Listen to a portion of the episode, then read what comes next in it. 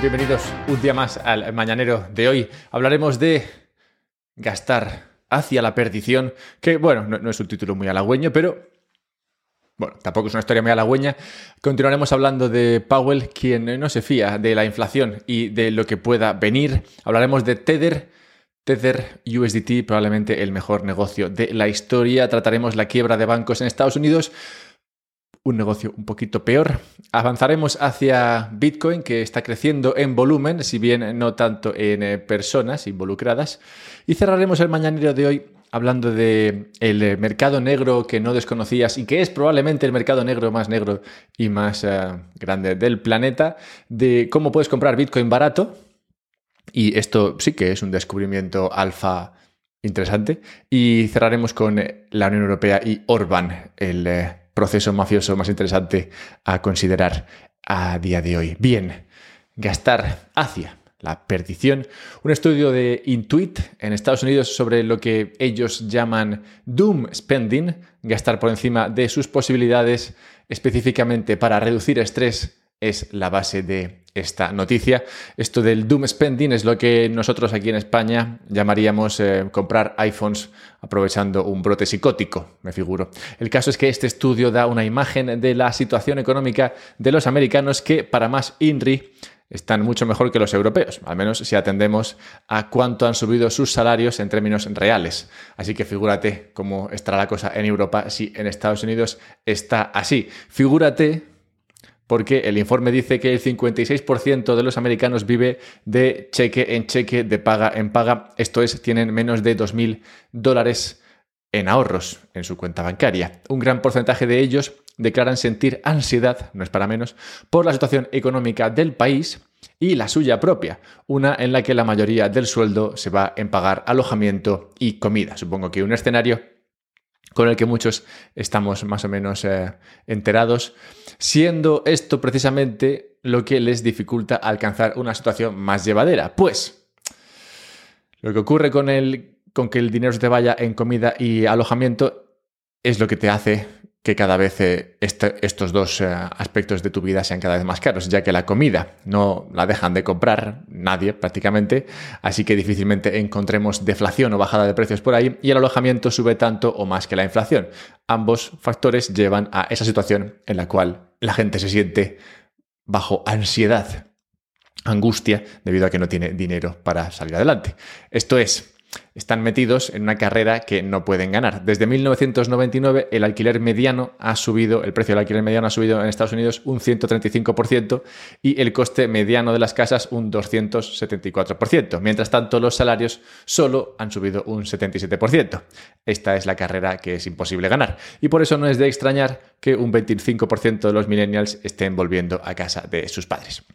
Ante esta situación de desamparo, concluye el estudio, muchos americanos se dedican a, lo que decía antes, el doom spending, a gastar hacia su perdición. Pues al menos que me quiten lo bailado, pensarán muchos. Concretamente, un 27% de los americanos, 90 millones de personas, que se dice pronto, estarían ahora mismo en ello, gastándose el dinero que no tienen porque tampoco ven eh, un futuro mejor, así que total, ¿por qué no? Si bien el estudio no entra a valorar las razones que llevan a la gente a tomar estas decisiones, para mí está claro que lo que necesita la población es esperanza. Esperanza para no tirarlo todo por la borda y abocarse a una vida endeudados viendo Netflix en el sótano de sus padres. Como poco, como sobre la situación económica, poco tienen que hacer estas personas, lo que pueden hacer es en mi opinión, empezar a tomar control sobre lo poco que pueden controlar. Por ejemplo, empezar a guardar esos pocos dólares que les sobran a final de mes en un dinero que no te puedan devaluar. Y es así como me gusta enganchar esta cuestión siempre con Bitcoin. Ayer hubo reunión de los chamanes de la Fed escuchar estas conferencias de prensa en las cuales la Fed da su previsión sobre lo que va a ocurrir con la economía y qué piensa hacer, por tanto, con los tipos de interés. Me recuerda siempre a las películas en las que el oráculo se pronuncia sobre cómo vendrán las próximas cosechas y qué hacer para que éstas sean mejores. Entre los anuncios que destilaba Powell, el jefe de la Fed, se decía, bueno, salieron cosas como que la economía no parece que vaya a peor, Parece, por otra parte, que nos acercamos al punto que nos gustaría de la inflación. Ese punto sería alrededor del 2%. Parece que es pronto, no obstante, para dar la batalla por vencida. Tantos parece que Powell probablemente sea gallego, no, lo sabíamos, pero, pero sí, es posible. Parece, como dice, que es pronto para dar la batalla de la inflación por vencida y por tanto estima no empezar a bajar los tipos de interés por ahora y además anuncia, y esto fue lo que pilló por sorpresa a mucha gente, que no va a cambiar de opinión para la próxima reunión tampoco. Vamos, que los tipos de interés se mantendrán al nivel en el que están actualmente dentro de la próxima reunión, que será creo que dentro de un par de meses. En eh, respuesta a este anuncio, la bolsa y los activos de riesgo en general cayeron, pues esperaban que el eh, pronóstico para la economía fuese más eh, agradable y que Powell dijese que bueno, los tipos de interés iban a empezar a bajar rápidamente para bueno, hacer a la vida de las personas un poquito más fácil. Pero no ese es el caso. Y no es de extrañar que sea este el caso, pues eh, si consideramos la noticia anterior, esa en la que hablábamos de cómo sube el coste de la vida, lo que vemos es que la gente sigue gastando, pues el coste de la vida no sube si la gente sigue comprando cosas. Muchas veces no se gastan tanto dinero como antes en pijadas, pero sí en comida y en alojamiento, que siguen eh, subiendo. Y hasta que no dejen de comer, cosa que ocurriría si bajase el empleo o el gasto público, que empieza a ser un poquito lo mismo, pues no parece que se vayan a venir arriba bajando los tipos, o mejor dicho, que se vayan a venir abajo con los tipos de interés. Los mercados, como digo, se sorprendieron frente a esto, pero yo creo que básicamente porque los mercados esperan que todo vaya bien perfectamente, no solamente bien, sino perfectamente la mayoría de las veces, y no es este el caso en muchas ocasiones. Esta situación de mantener los tipos elevados hace a Tether probablemente el mejor negocio de la historia. Tether, como sabéis, la empresa que crea el dólar estable USDT, dio resultados ayer y anunció, bueno, básicamente que han imprimido un montón de dinero, son más, más ricos que Midas. Dice que el beneficio de los últimos tres meses fue de 2.850 millones, mil millones que provinieron de los bonos que tienen respaldando los dólares digitales que crean. El resto del beneficio vino de la subida de oro y Bitcoin que tienen en la cartera. El beneficio total para 2023 fue de 6.200 millones de dólares. El eh, efectivo y el eh, equivalente al efectivo, siendo esto pues bonos y letras que vencen en el corto plazo, cubren el 90% de los eh, tokens emitidos estos son los dólares digitales, el porcentaje más elevado de la historia de Tether, claro. Además, toda la exposición a esta deuda americana es de alrededor de 80.000 millones. De estos 80.000 millones es de donde recibe ese interés que le da ese beneficio. Y además anuncian que tienen reservas de sobra. 5.400 millones en beneficios no distribuidos por encima del 100% de reservas guardados para dar así mayor estabilidad a ese dólar digital. Francamente, un negocio que crea algo que la gente demanda, como son los dólares de liquidez instantánea, teniendo en cuenta que esos dólares USDT liquidan en la blockchain, por tanto, inmediatamente. Un negocio, por tanto, que la gente demanda, dólares mágicos.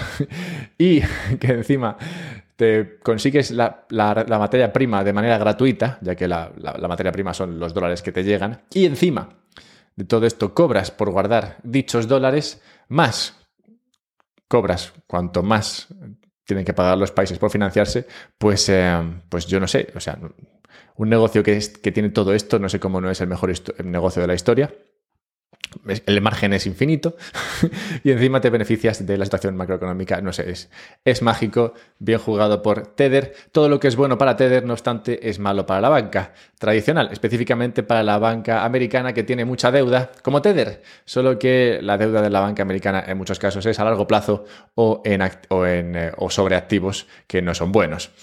Así que se está comiendo pérdidas a manos llenas. El último susto lo ha dado New York Community Bank, cuyas acciones caen un 30% en el último día, cosa que nunca augura nada bueno. New York Community Bank es un gran prestamista inmobiliario comercial. Hmm, aquí empieza la cosa a ponerse chunga. El año pasado también absorbió algunos depósitos y activos del banco que falló, concretamente el Signature Bank.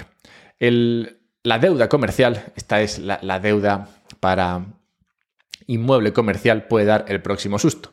Dice el artículo que cubre esto, con la escasez de transacciones reales en los mercados inmobiliarios comerciales, serán los bancos los que a menudo descubran que las propiedades que tienen en los balances valen menos de aquello por lo que fueron tasadas. Esto dificultará la refinanciación de los préstamos a los tipos más altos de hoy y que se mantendrán altos durante un tiempo, lo que provocará más impagos y pérdidas crediticias y posiblemente más bancos que quiebren y que tengan que ser rescatados por bancos más grandes, todo lo cual nos llevaría hacia el sistema español, uno con poca competencia en la cual hay unos pocos bancos grandes que realmente no compiten contra nadie más, lo que hace que los bancos españoles como Santander, Sabadell, BVA, sin hacer nada especialmente, estén dando resultados maravillosos, resultados de beneficio récord, no al nivel chachipirulesco de Tether, pero, pero sí grandes beneficios. Y lo están haciendo, lo están consiguiendo simplemente porque han subido los tipos de interés, lo que les permite cobrar más, y no tienen por qué remunerar al que les deja los euros siendo este tú y tu familia, pues nadie ofrece, ninguno de los bancos ofrece pagar por los depósitos. Antes, la competencia solía arreglar estos problemas, pero como ahora es prácticamente imposible tener un banco y todo esto es un negocio que depende de el, eh, bueno, el llevarse bien con la política, pues eh, ahora no hay competencia y esto hace que bueno, sea fácil para los bancos imprimir dinero cuando la situación es la que es. Cuando la situación es la contraria, entonces hay que rescatarlos también con tu dinero. Bueno, Bitcoin crece en volumen, quien se está comportando más como un banco y menos como una cartilla de ahorro es curiosamente Bitcoin. A pesar del buen comportamiento de su precio, sabemos todos que ha subido bastante, en los últimos meses el número de entidades activas es decir, direcciones que están haciendo cosas, ha descendido hacia hasta los mínimos del ciclo, unas 219.000 direcciones haciendo cosas en Bitcoin al día. A primera vista, esto podría sugerir que, a pesar de la significativa revalorización del precio, el crecimiento de usuarios de Bitcoin no ha seguido el mismo camino. Vamos, que habría menos Bitcoiners, lo cual sería muy triste, pero ¿Es esto así? Bueno, el volumen de transferencias está siendo extremadamente sólido, con alrededor de 7.700 millones de dólares al día en volumen procesado. Esta divergencia entre entidades activas y los crecientes volúmenes de transferencias pone de relieve una elevada presencia de entidades de gran tamaño activas en el mercado, con un volumen medio por entidad que se dispara hasta un valor de 26.000 dólares por transacción.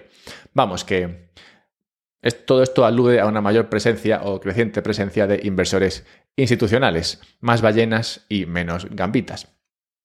Las bolsas además siguen siendo el principal lugar de negociación y los volúmenes de depósitos y retiradas rivalizan con los máximos alcanzados durante el mercado alcista de 2021, siendo esto todavía no un mercado alcista. Mineros, los mineros son precisamente gran parte de este flujo que llega a las bolsas. Parece ser que en el último mes los, mineros mandaron 173 millones de dólares en Bitcoin a las bolsas para vender. la mayor venta de Bitcoin por parte de los mineros desde mayo de 2023. Esto es lo que está pasando en la cadena de Bitcoin y dejadme 30 segundos para recordaros un par de cosas antes de avanzar hacia cómo comprar Bitcoin barato hablaros del mercado negro más importante del planeta y qué pasa con Hungría. 30 segundos para recordaros que puedes compartir este contenido para que llegue a más gente, para que más gente esté al tanto de lo que está pasando, para que más gente sepa cuánto dinero gana Tether y cuánto dinero pierden los bancos americanos. Y bueno, simplemente para que tengas gente con la que hablar de los temas que te interesan. Además, puedes ayudarte al tiempo que me ayudas si compras Bitcoin a través de Relay. Es muy fácil, sencillo, rápido, barato, incluso hacerlo a través de Relay y concretamente hacerlo a través del enlace que está en la descripción, pues ahí encontrarás un descuento, como también hay descuentos para comprar bitboxes, una bitbox que es un dispositivo así como una especie de USB que te sirve para autocustodiar tu Bitcoin de manera segura, pues bueno, puedes comprarte esto y más pijadas para la autocustodia siguiendo el enlace que está en la descripción. Una de cal y otra de arena. Resulta, y esto te va a sorprender, que cada año el mundo utiliza hasta 50.000 millones de toneladas métricas de arena. Esto es un huevo de arena, según un informe del Programa de las Naciones Unidas para el Medio Ambiente. El único recurso natural más consumido que la arena es el agua. Un estudio realizado en 2022 por investigadores de la Universidad de Ámsterdam concluyó que estamos dragando la arena de los ríos a un ritmo que supera con creces la capacidad de la naturaleza para reponerla, hasta el punto de que el mundo podría quedarse sin arena apta para la construcción en 2050. El informe de la ONU confirma que la extracción de arena al ritmo actual es insostenible. ¿Habrá algo que las Naciones Unidas estime sostenible. El informe continúa dando la opinión de un tal Luis Fernando Ramadón, especialista de la Policía Federal de Brasil, probablemente, bueno, no voy a decir nada, especialista de la Policía Federal de Brasil que estudia las industrias extractivas que calcula que el comercio mundial ilegal de arena oscila entre 200.000 y 350.000 millones de dólares al año, más que la tala ilegal de árboles, la extracción de oro y la pesca juntas. El mercado negro, por tanto, más desconocido del mundo. Los compradores rara vez, dice el informe, comprueban la procedencia de la arena. La legal y la del mercado negro parecen idénticas. Qué sorpresa. Yo nunca he visto arenas iguales. Eh, la minería ilegal rara vez atrae la atención de las fuerzas de seguridad porque parece minería legal. Claro, son al final camiones, retroexcavadoras y palas y bueno, tampoco hay propietarios que se quejen y los funcionarios podrían estar beneficiándose. No sé si se refiere al señor ese de la Policía Federal de Brasil. Y por tanto cierra el informe diciendo que para los sindicatos del crimen, gente mala, malísima, es dinero fácil. Yo ante todo esto me pregunto por qué será el mercado de la arena un mercado negro tan grande, falta arena en el planeta, qué conjunto de regulaciones está llevando a esta situación. Preguntas que siempre me hago cuando veo estos problemas que, bueno, soluciona el mercado negro, que para mí siempre es un buen mercado. Bien, hablemos de cómo comprar Bitcoin barato. Pues hablando de dinero fácil, mucho más fácil incluso que ir con una retroexcavadora a un río en Brasil, lo más fácil para ganar dinero es comprar empresas o activos financieros que tienen Bitcoin en el balance y no lo tienen adecuadamente en precio. Durante años, sabemos, el arbitraje ha sido fuente de riqueza, ha enriquecido a muchos, entre ellos a Sam Bankman Fried, que fíjate luego la carrera que tuvo tan exitosa. Bueno, pues esta carrera fue posible gracias al arbitraje. Sam y otros tantos compraban Bitcoin a un precio y lo vendían a otro, comprando en bolsas donde, donde Bitcoin estaba a un precio menor del que se vendía en otros, en otros sitios. Este es el arbitraje de toda la vida. Bueno, pues un artículo de Financial Times habla de que este arbitraje es posible con algunas empresas y instrumentos financieros. Concretamente, y esto no es consejo de inversión, el artículo habla de Phoenix Digital Assets, antes conocida como NFT Investments, una empresa que cotizaba, bueno, un fondo que cotizaba en Akis para invertir en tokens no fungibles. Cuando el mercado de los NFTs, como sabemos todos, perdió impulso, el fondo pivotó y utilizó el efectivo de lanzamiento para comprar criptodivisas, lo cual ya me suena un poco ilegal, pero bueno, vamos a hacer como que no pasa nada. y ahora es un vehículo que cotiza en el Reino Unido para mantener criptoactivos, básicamente Bitcoin y Ethereum. Lo curioso es que si tomamos los recientes anuncios sobre los, eh, el capital que tiene dentro, la empresa cotiza con un descuento de más del 40% respecto al Bitcoin que tiene en balance. Y esta es probablemente la manera más fácil de comprar Bitcoin, bueno, no, no igual la más fácil, pero sí la más rentable. ¿Quién no quiere comprar Bitcoin a un 40% de descuento y esperar a que se revalorice, se revalorice en los eh, balances de estas empresas? Bueno, seguramente que hay muchas más como esta. Es cuestión de irlas buscando. Y dejadme que cierre hoy con una noticia que he venido siguiendo esta semana, que es la de la Unión Europea y su última debacle diplomática, política y económica, que es eh, esto que se ha producido alrededor de Orbán, Hungría y su negativa a apoyar una mayor cantidad de dinero para Ucrania por parte de la Unión Europea. Orbán, como comentaba hace unos días en el Mañanero, se negaba y se niega a firmar el envío de más dinero para Ucrania y desde la Unión Europea, ante esa negativa, lo amenazaron con atacar la economía húngara. un movimiento un poco mafioso, pero bueno, bien.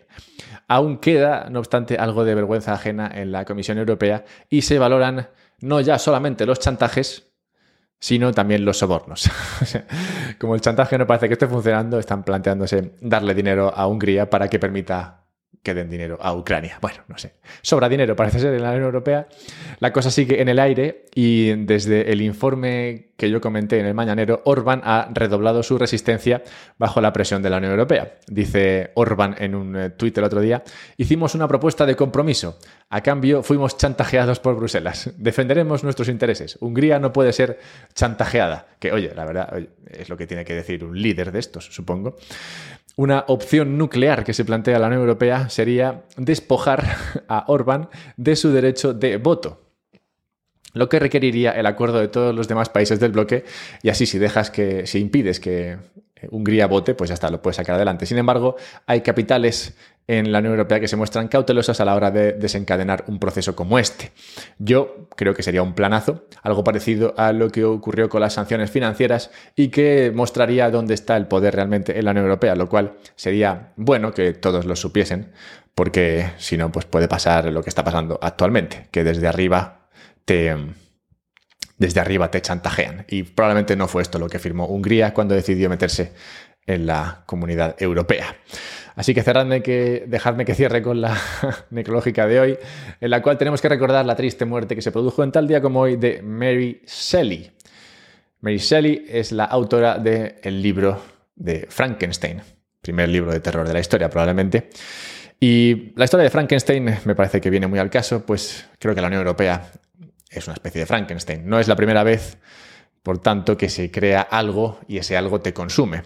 La Unión Europea, como Frankenstein, parecía un buen plan, igual que podría parecer un buen plan crear un gigante zombie, pero oye, a veces las cosas, las ideas, no caminan como a ti te gustaría. Aunque bueno, Frankenstein al menos sí que caminaba. Vale, pues nada, muchas gracias. Compartid este contenido si os ha gustado. Buscadme en Twitter, arroba alberto-mera. Y no olvidéis que podéis eh, ayudaros comprando Bitcoin si lo hacéis a través de Relay y lo guardáis en una Bitbox que hará que ese Bitcoin se mantenga seguro. ¡Hala! Ya estaría.